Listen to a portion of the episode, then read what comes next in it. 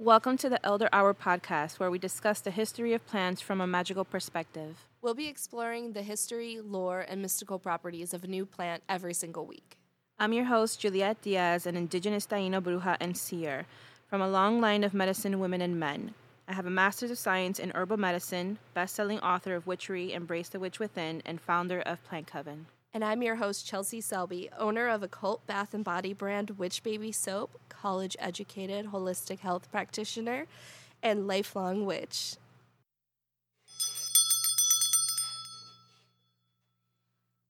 Welcome to episode five. Juliet and I are here talking about walnuts this week. Mm-hmm. A seemingly benign nut but it has a lot of magical history and lore. Yes, we're excited about this one today. So, walnut is the nut of any tree of the genus Juglans, Mhm. particularly the Persian or English walnut. However, a walnut is the edible seed of a drupe, right? Mhm. So, it is not a true botanical nut, which a lot of people I could not believe that. Don't know. Mhm. So, a drupe is a fleshy fruit in which that surrounds a single shell or a seed inside, like the walnut, for instance Mm-hmm. um, but it is commonly consumed as a nut after the ripening of its edible seed. Walnuts are known in their Latin name as juglans. Mhm. I've got an interesting fact about this one. Yes, let's go. Juglans literally means Jupiter's nuts. Okay. Like his his nuts. Like his balls. yes. I know that they do look the shape. they do look like balls. So so they're speaking to the gods, the god Jupiter's Nuts. nuts. So So just so you know, every time you eat a walnut, it's Jupiter's nuts. It's awful. Uh I cannot wait to say that on here. um so as you can imagine, walnuts are sacred to the god Jupiter. yes. We'll get into that a little bit further. Yes. So, walnut is a it's actually our first masculine Mm. plant. And by the way, I just want to specify um, when we speak about herbs as being feminine or masculine, it is not speaking to like the specific gender of the plant. Obviously, plants have different genders. It speaks to like the action of the plant, almost in like a yin or yang fashion. Mhm. So, masculine is usually more outward, like aggressive energy, whereas feminine is more like passive, more inward, sometimes like psychic or like linked to more like moon-like qualities. Masculine's going to be more like sun-like qualities. Mhm. So, just a clarification when we speak in masculine and feminine, if you're a baby witch and you have no idea what we're talking about, that is specifically what we're talking about. So, these are going to be very action oriented magical properties. The other thing is that it's also ruled by the sun. I think that that's interesting because it's uh, Jupiter's nuts, obviously. So it does have association with Jupiter too. A lot of Jupiter and sun plants are very similar in nature, actually, and are almost like conflicting because, you know, Jupiter is so large that it has a lot of the same properties as sun plants. Mm. Um, like dandelions, for example, are a Jupiter herb, but they're yellow. Mhm. They grow straight up to the sun. Those are typ- typically sun properties, so they kind of could be used interchangeably almost. Folk names of walnut are Carya, Caucasian walnut, English walnut, tree of evil, Mhm. and walnut. Yes. I also have um, the roots of evil Oh, interesting. because it refers to witches in Italian folklore. Mm-hmm. Um, it is, was said that if you happen to meet a witch and don't want her to follow you, um, you place it on her lap or under her chair, which how would you? What do you do? Just throw it at Just her. throw it at her. That'll keep the witches away. um, to keep her away. That is very interesting because I have a whole thing about the walnut tree and Italy. And Um, Italy. Yes. So there are there there's a a place in Italy Mhm. called Benevento. Um it's where the walnut witches are located. I want to hear more. I was so excited to talk about this.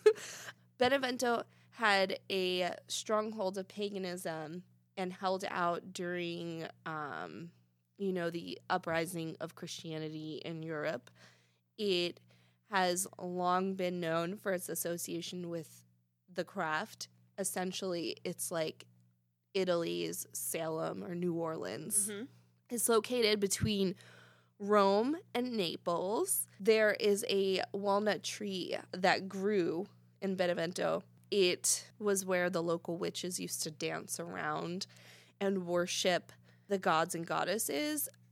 This site was sacred to Diana, Proserpina, Hecate, and Nyx. In Italian witchcraft, this is this is where it gets interesting. There's a there's a few different segments of a Italian witchcraft. There's a lot of different practices. Um, some Italian witchcraft works with like you know saints and archangels and that type of magic. Mhm. This particular segment of history was linked to like Dianic cults in the worshiping of Diana. Eventually, it was demonized by you know the church. As they demonize everything. Mhm. it was demonized by the church as they rose to power. Um, I don't write the history, so don't get mad at me for saying this, but that's the truth. And Diana was the deity most commonly associated with witchcraft during the burning times. Mm. So, the story of Diana uh, turned into this this almost like offshoot of actual paganism. As you know, Lucifer is not part of paganism that is a Christian Mhm. is a Christian figure in mythology. So it's interesting because these two things start to intersect in Italian uh, folklore. So Diana of the night disguises herself as a cat to seduce her brother Lucifer. And she births Aradia, the queen of the witches, to bring balance of day and night. Lucifer, the light bringer, and Diana, the goddess of the night, birth Aradia, who is a balance of the two. I think it's very interesting this storyline actually i had this aha moment when i Mhm. was watching the chilling adventures of sabrina the teenage witch Yes. Which I just finished recently. because her mom's name is diana Oh, it is. and her dad is lucifer oh, wow. and aradia was an actual person who taught witchcraft and taught people the worship of diana Wow. Which is interesting because Sabrina is fighting for that balance. that balance between heaven and hell day and night Yes, which is kind of like my life story because same thing, yeah right? We're always trying to balance both sides, but it's it is. It's actually I won.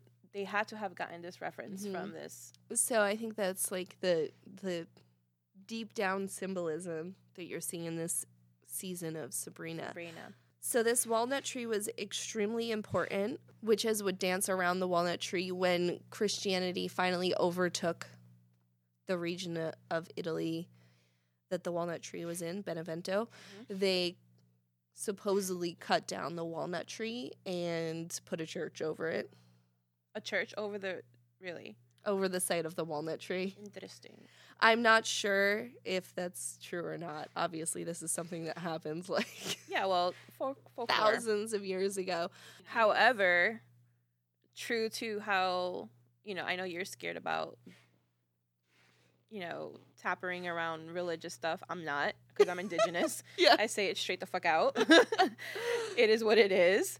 The church, religion, has always taken from pagans and indigenous culture and use whatever we were using, a source of power, to add it to their own. Well, So I wouldn't I wouldn't think twice that they would actually take the spot where this powerful tree was to build their church to kind of have the source of power for them. Yeah, it's definitely like an integration.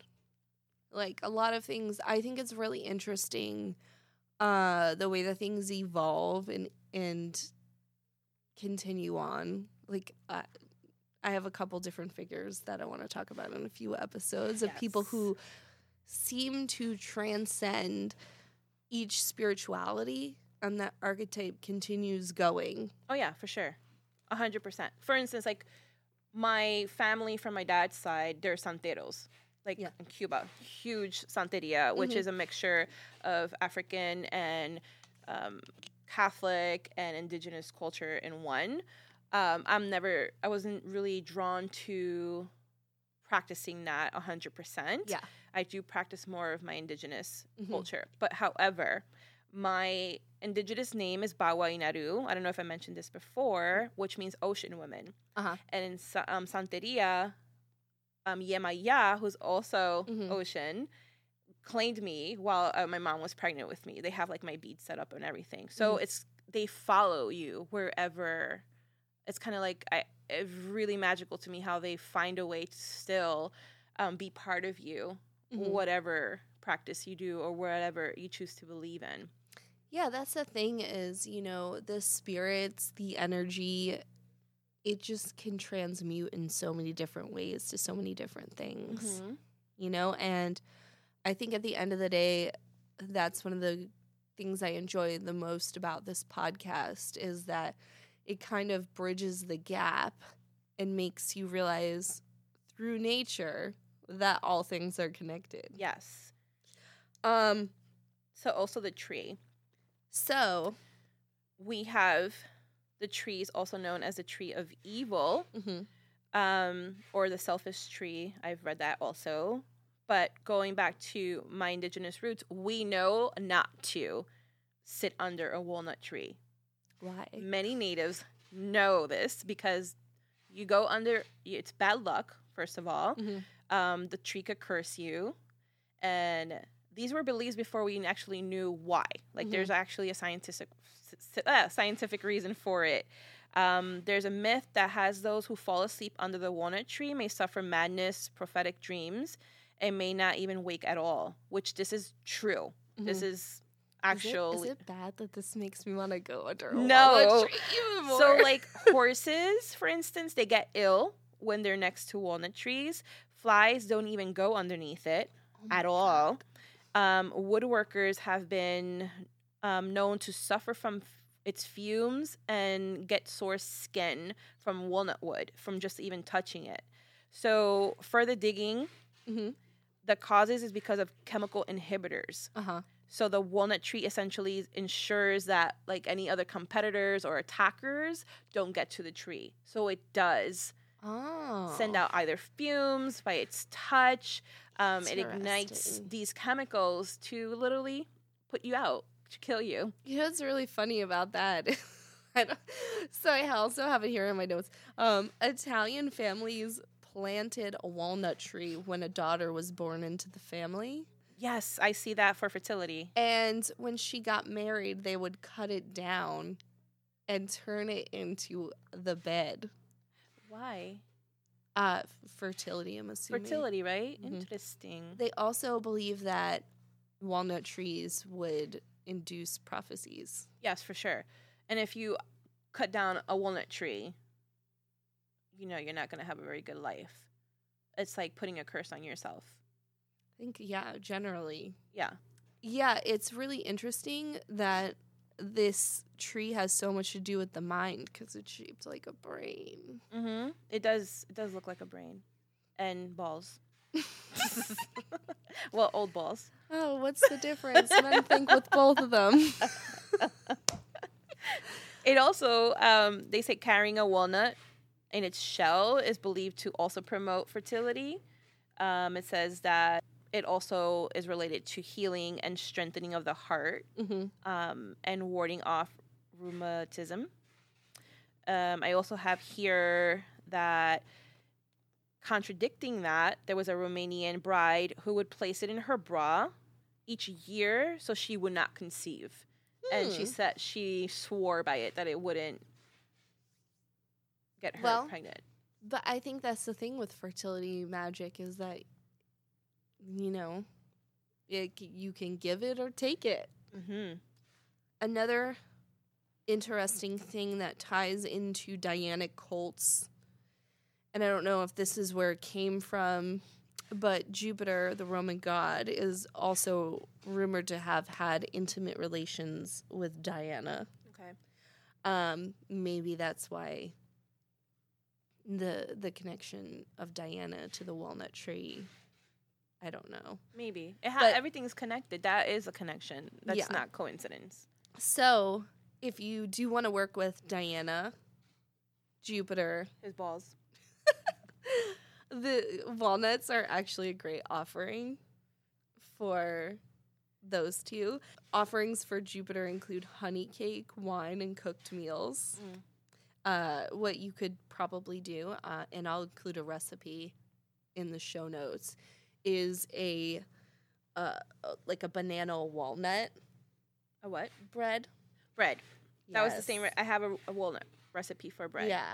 And It's you like- can drizzle like a honey glaze on it Yours sounds much for better. the ultimate fertility offering. How about for us who don't want to What? have any more babies? Oh, well, fertility is not just for babies, you know? Fertile minds. Like, I love fertility magic. I'm not trying to have any more kids. Mm. One and done. I'm perfectly content with my daughter, but, um, like, I don't want to expand on our family dynamic. They have to be very clear about Your intention. your intention for fertility for sure. I think with fertility, see, I'm like, I love fertility magic. I need to have a land, mental landscape that is ripe for new creative ideas and opportunities. So I love that, like, Empress, Venusian, fertile, like abundant Mm-hmm. energy. See, I practice abundance in a different way. I've never approached it approached it through fertility magic, which is interesting to me Yeah. because I've never thought of fertility magic in bringing in anything other than a child. Yeah. To be honest, You say the F word, and everybody is like, "Oh, Yes. So you don't really see because this is real witchcraft, guys. You know, you have a, two real practitioners here, and you're not just getting stuff that you get from books. Mhm. Usually, it's just like one thing, one religion, or one practice. So Mhm. there's so many different ways to approach magic and witchcraft. So even us having this podcast to me, I appreciate it so much because she looks into a certain history of the plant. I go into a certain history of the plant. Um, and then we have this beautiful conversation where things just align. And then Mhm. right now, I've been doing magic for how long? My whole life, yeah.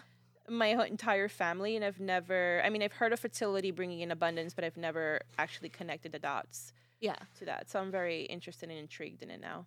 I used actually I used the Empress a lot. So I like to use tarot cards in my uh like I'll leave tarot cards in my altar or like I'll put them on my wall, on my mirror, at my desk, wherever I need that type of energy or I want to be reminded of that energy.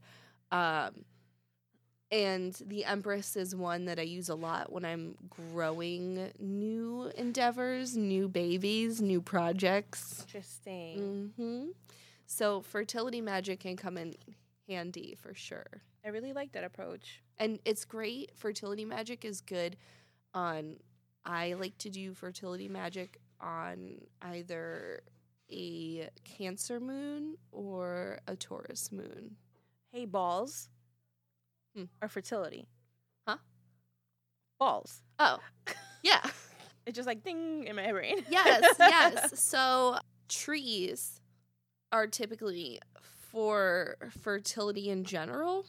Um, for the more feminine aspects of those uh, of fertility magic, you're going to go for a fruitful tree. For uh, masculine aspects of fertility, uh, I think that these are particularly great also for business.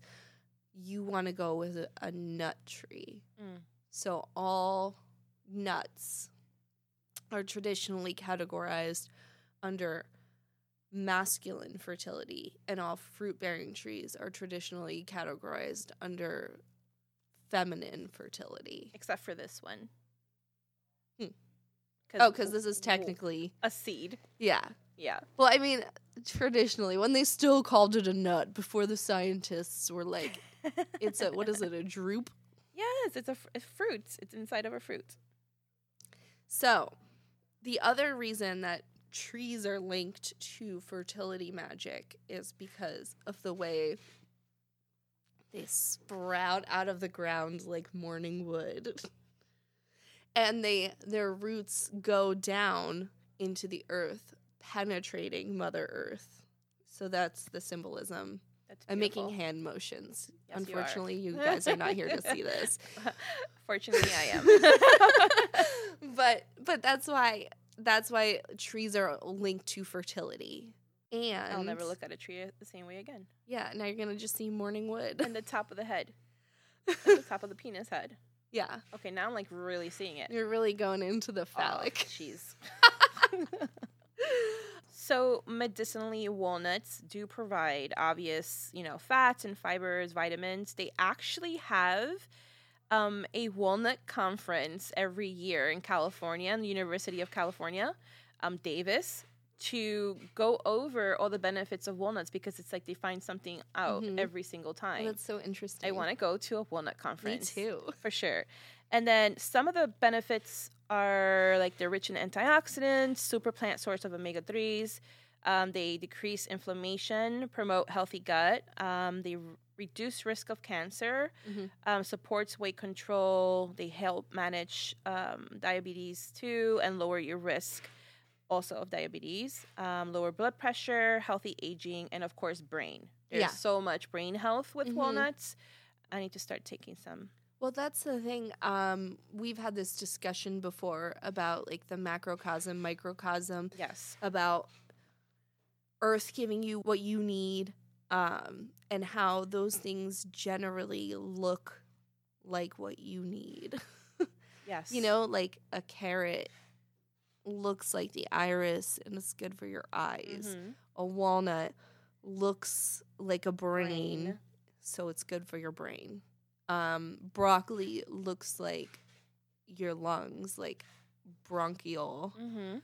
um, and it's good for lung health. So that's also an aspect of shamanism and plant identification that you can use. You have to kind of, it's almost like the tarot. Like if you read tarot and you're looking for the symbolism in the tarot, Yes. it's the same thing in the plant world. You look at the plant, you see what that plant resembles, and then it's likely that it has something to do with healing that aspect of the body. Yeah, for like the book that I'm right that's coming out this year for me on plant witchery, I you I share my path, my practice for Mhm. those who want to go into it. And when I speak about the messages that I receive from the plants because I am a plant whisperer, I Mhm. could communicate with plants.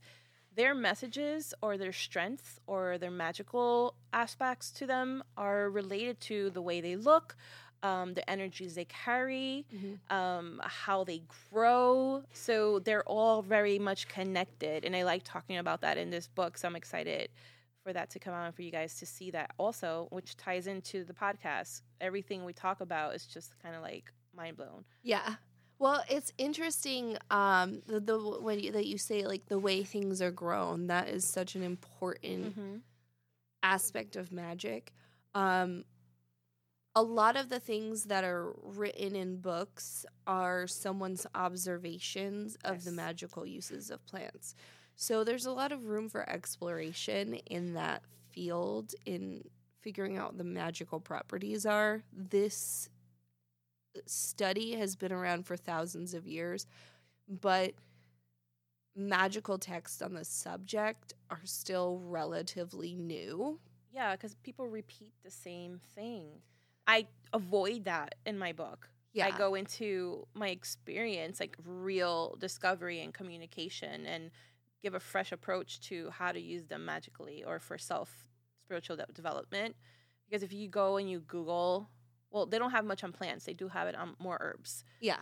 It's the same thing. And also, there's over no over. why. No, no. Like, why? why is How? that? Where did you? It's all coming from one source over and over and over, where they're just not really doing the work themselves, which is really sad. And we want to have you guys, you know, be inspired to work with things on your own. When anything, plants, tools, Mhm. whatever, just do it yourself. Well, one of the aspects that kind of changes herbalism to today, in my opinion, I have not read this in a book, is the l- modern landscape impacting uh, the growth of certain plants. One thing that I love is seeing how the plants grow in more urban landscapes. Like, not everybody's just living out on the land who's listening to this. A lot of us are living in cities. Uh, Mhm. we get the stats, so we know. Like, we see you, New York. we see you, LA. um, so, there's like a whole adjustment to be made for herbalism in city areas too. I think personally that a plant that grows through the cracks in a sidewalk in New Jersey or like wh- wherever you are, if if you see a plant in a city area growing through the sidewalk, um, that plant or that tree that is disrupting a city sidewalk is going to have so much power in resilience, Mhm. in strength, Mhm. in disruption, than something that you have to go into the woods to find or order on the internet. You know, plucking that plant if it allows you to or gives you the permission to, um, plucking that plant and using that in your magic can be way more powerful than just ordering an herb on the internet and it's all about just learning how to read it like does is this a super abundant pa- plant that's growing over a building is it taking over a building do you have a message that you want to spread do you need abundance use that plant Mm-hmm. that's growing like crazy Yeah. you know A hundred percent. It's the most beautiful sight yeah for me when you see them even on like stone walls going through the cracks. But what I do advise, however, if you see one on the sidewalk, which is what draws me to them, and my son is addicted to finding them like that, and he's like, "Look, a superhero." We Mm-hmm. Yeah. always talk about the superheroes that find a way to come out of concrete. Like, Yeah. what the hell? So, what you want to do is be mindful so you could actually um, there should be some dirt underneath it. Mhm. So try to grab it from the roots, and then you could take it home and regrow it, hmm repot it, or put it in water, depending on what it is, and let the roots grow stronger. And then you could have this beautiful magical flower or plant in your home or in your garden, hmm um, giving it more life. You know, why is it growing out of there? Because it wants to get out. I think even the act of doing that and taking a, a plant that is stuck in less than ideal circumstances and putting it into a better position where it can thrive, just the metaphor of doing that is magic in itself and will create that in your own life. And the connection would be just beautiful. Yeah. Yeah, for sure. That's the way I approach them. Because my son, when he initially first saw one, he plucked it out. I almost had a heart attack. um, and we couldn't save it because it was plucked out. There was no Yeah. roots. But if you could get kind of to the roots, Mhm. um, try to pull that out a little bit and then try to revive it Yeah. somewhere and place it where it's going to be happy. Absolutely. Yay.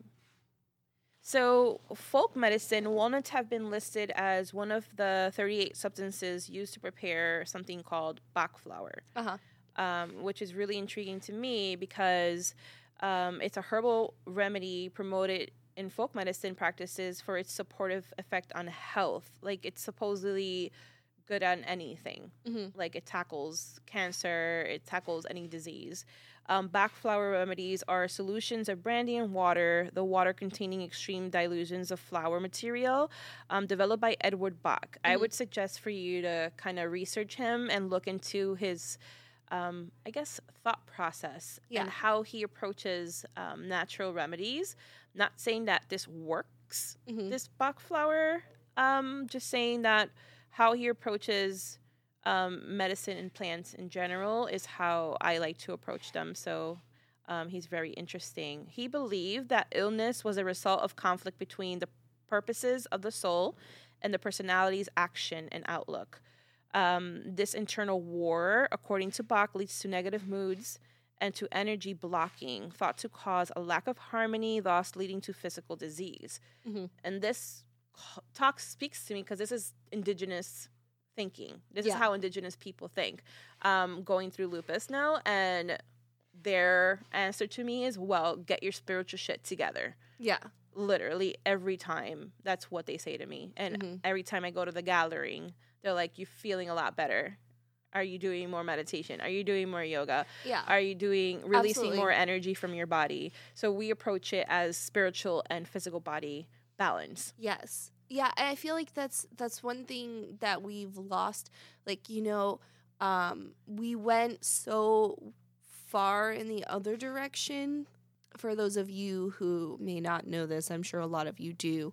A lot of the the Salem witch trials and witches who were burned and killed it was because people didn't understand germ like the germ theory hadn't been developed you know? So if someone got sick they thought i'm i'm a good christian. Why is god cursing me?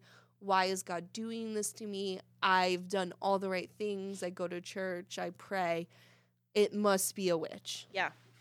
you know because in in their logical mind they couldn't figure out how that could possibly be so after such an extreme time of violence when we finally discovered the germ theory it's almost like we went the polar opposite direction instead of somewhere in the middle middle where spirituality and science coexist together and sad because a lot of um, you know countries that are struggling for instance are not really up to date with that kind of science Mhm. Um, for example um, not naming any countries but there's a particular country. If you have a child and you're pregnant right? Obviously you're pregnant. When that child is born if things start going wrong in your family mm-hmm. whether it's love life, money, um, or anything that goes wrong, they say the child that was born is a witch. yeah. They will throw that child out in the street, uh-huh no matter what age it is. Yeah, and I- newborn, one, two year old, they'll throw them out in the street, mm-hmm. and people will attack that child. Yes. After the the printing press was invented, the witch's hammer was printed within 35 years. It was one of the first major pieces of propaganda Mhm. that sparked um, you know, hundreds of thousands and into today's day, millions of witches being murdered. And somebody commented about his, how historians believe that it was 50,000 to 200,000 women in Europe. But that's just Europe. Yes. hmm And there are many other people outside of Europe that also matter. Yeah.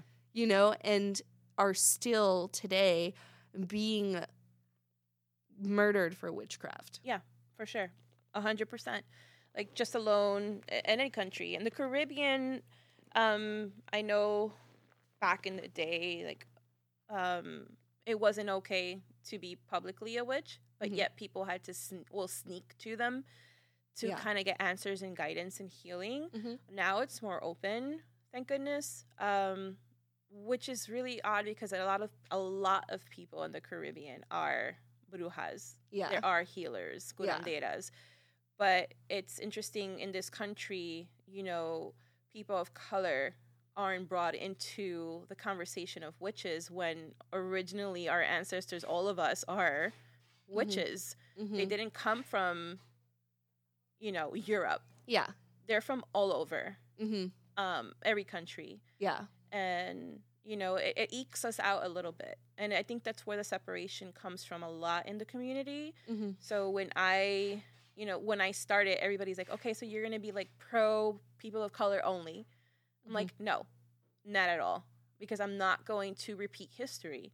We're not going to go down that road where we separate ourselves from each other. We're the Mhm. same people. We we love the earth.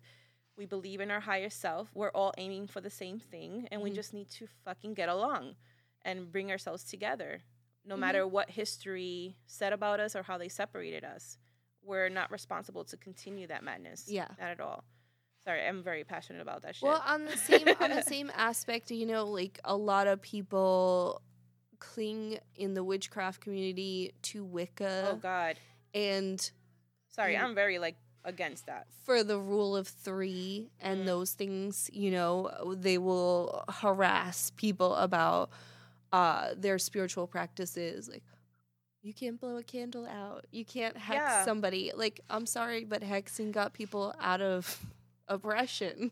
yeah and you know we're not it's not that i'm against wicca itself Mhm. the reason why i'm not okay with wicca is wicca stole a lot from other cultures hmm especially in my indigenous community, indigenous people, Native Americans, they talk about that shit all the time. They see that me, an indigenous person, representing indigenous people, is also representing the witch community.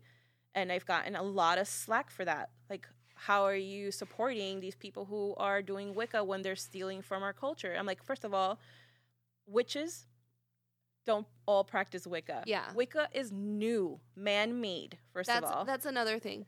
Um, to be very clear for for baby witches out there, Yes, baby witches, listen. is not a religion. No, it isn't. it It's, a practice. it is a practice. Whatever the fuck you want that practice to be. and Wicca is a religion, a Mm. relatively new religion. New religion Yes. that's taken from different practices.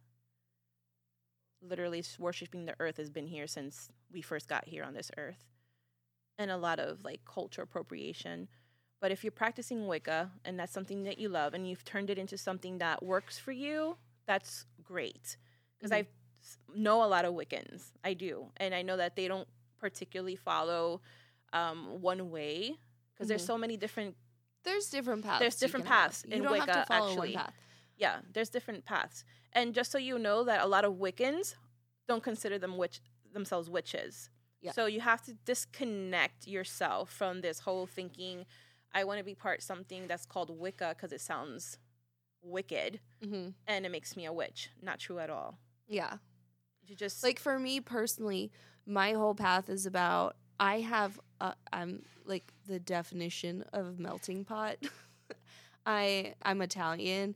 I have Nordic roots. I have Celtic roots. I am also Colombian.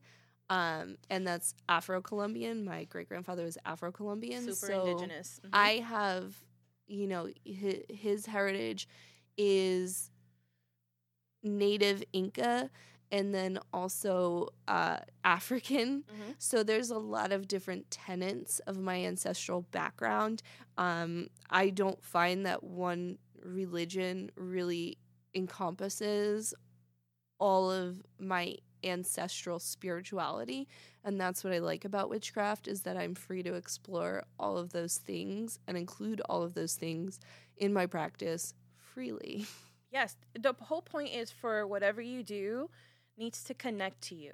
Yeah. Either through your ancestry or if you don't know your ancestry, it has to connect to you, your being. That when you're doing it, you feel honest. You feel connected. Mhm. You don't feel like you're doing jibber jabber. You know what I mean? Like Yeah. I'm not the person that will read a spell out of a book.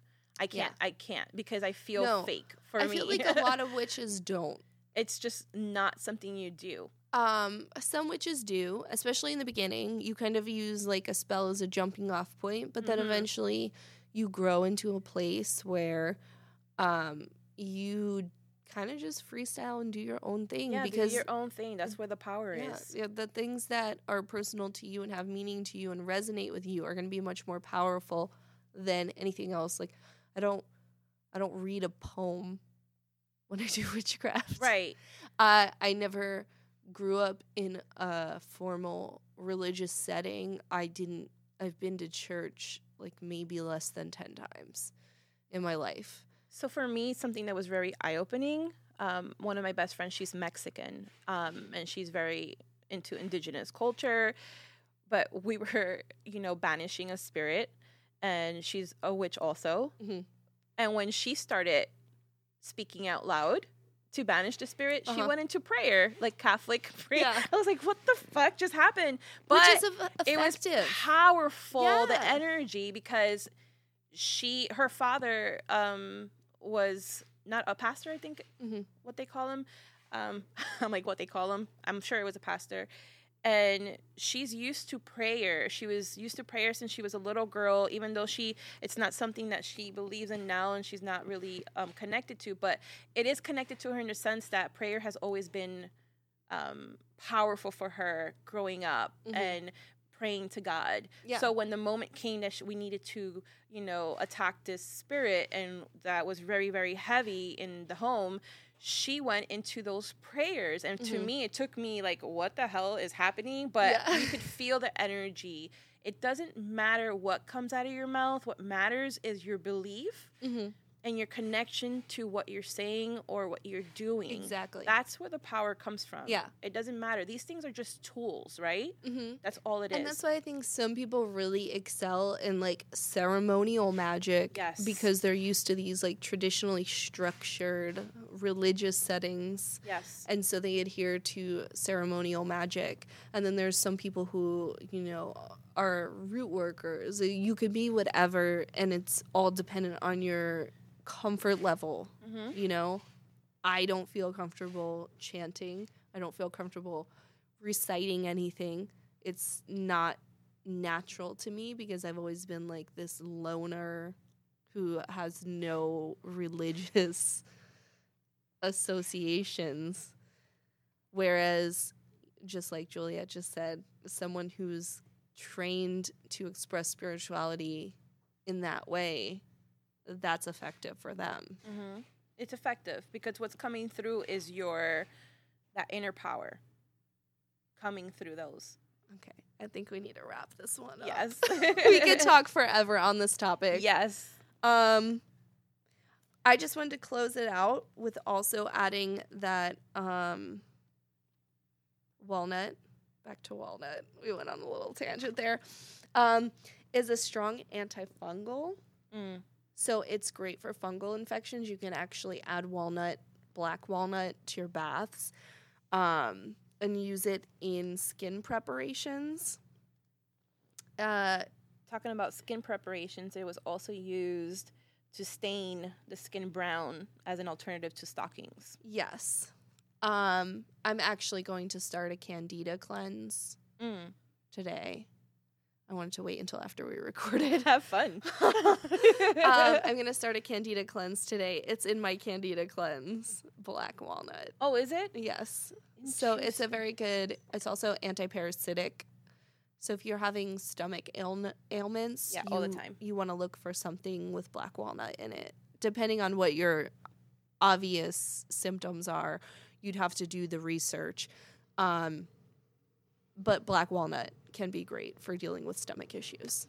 I think I might try to do a cleanse. I'll let you know how it Not goes. yet. After after Valentine's. All right.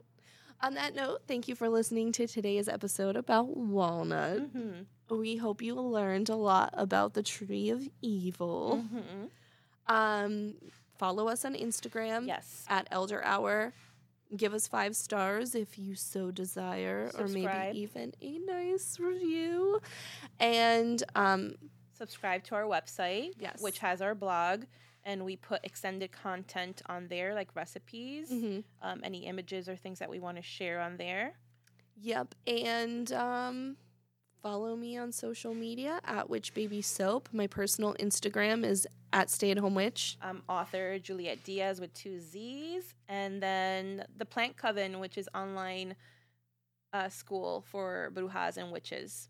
And have a great rest of your week. Bye. Bye.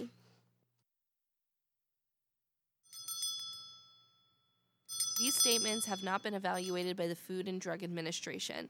These statements are not intended to diagnose, treat, cure, or prevent any disease.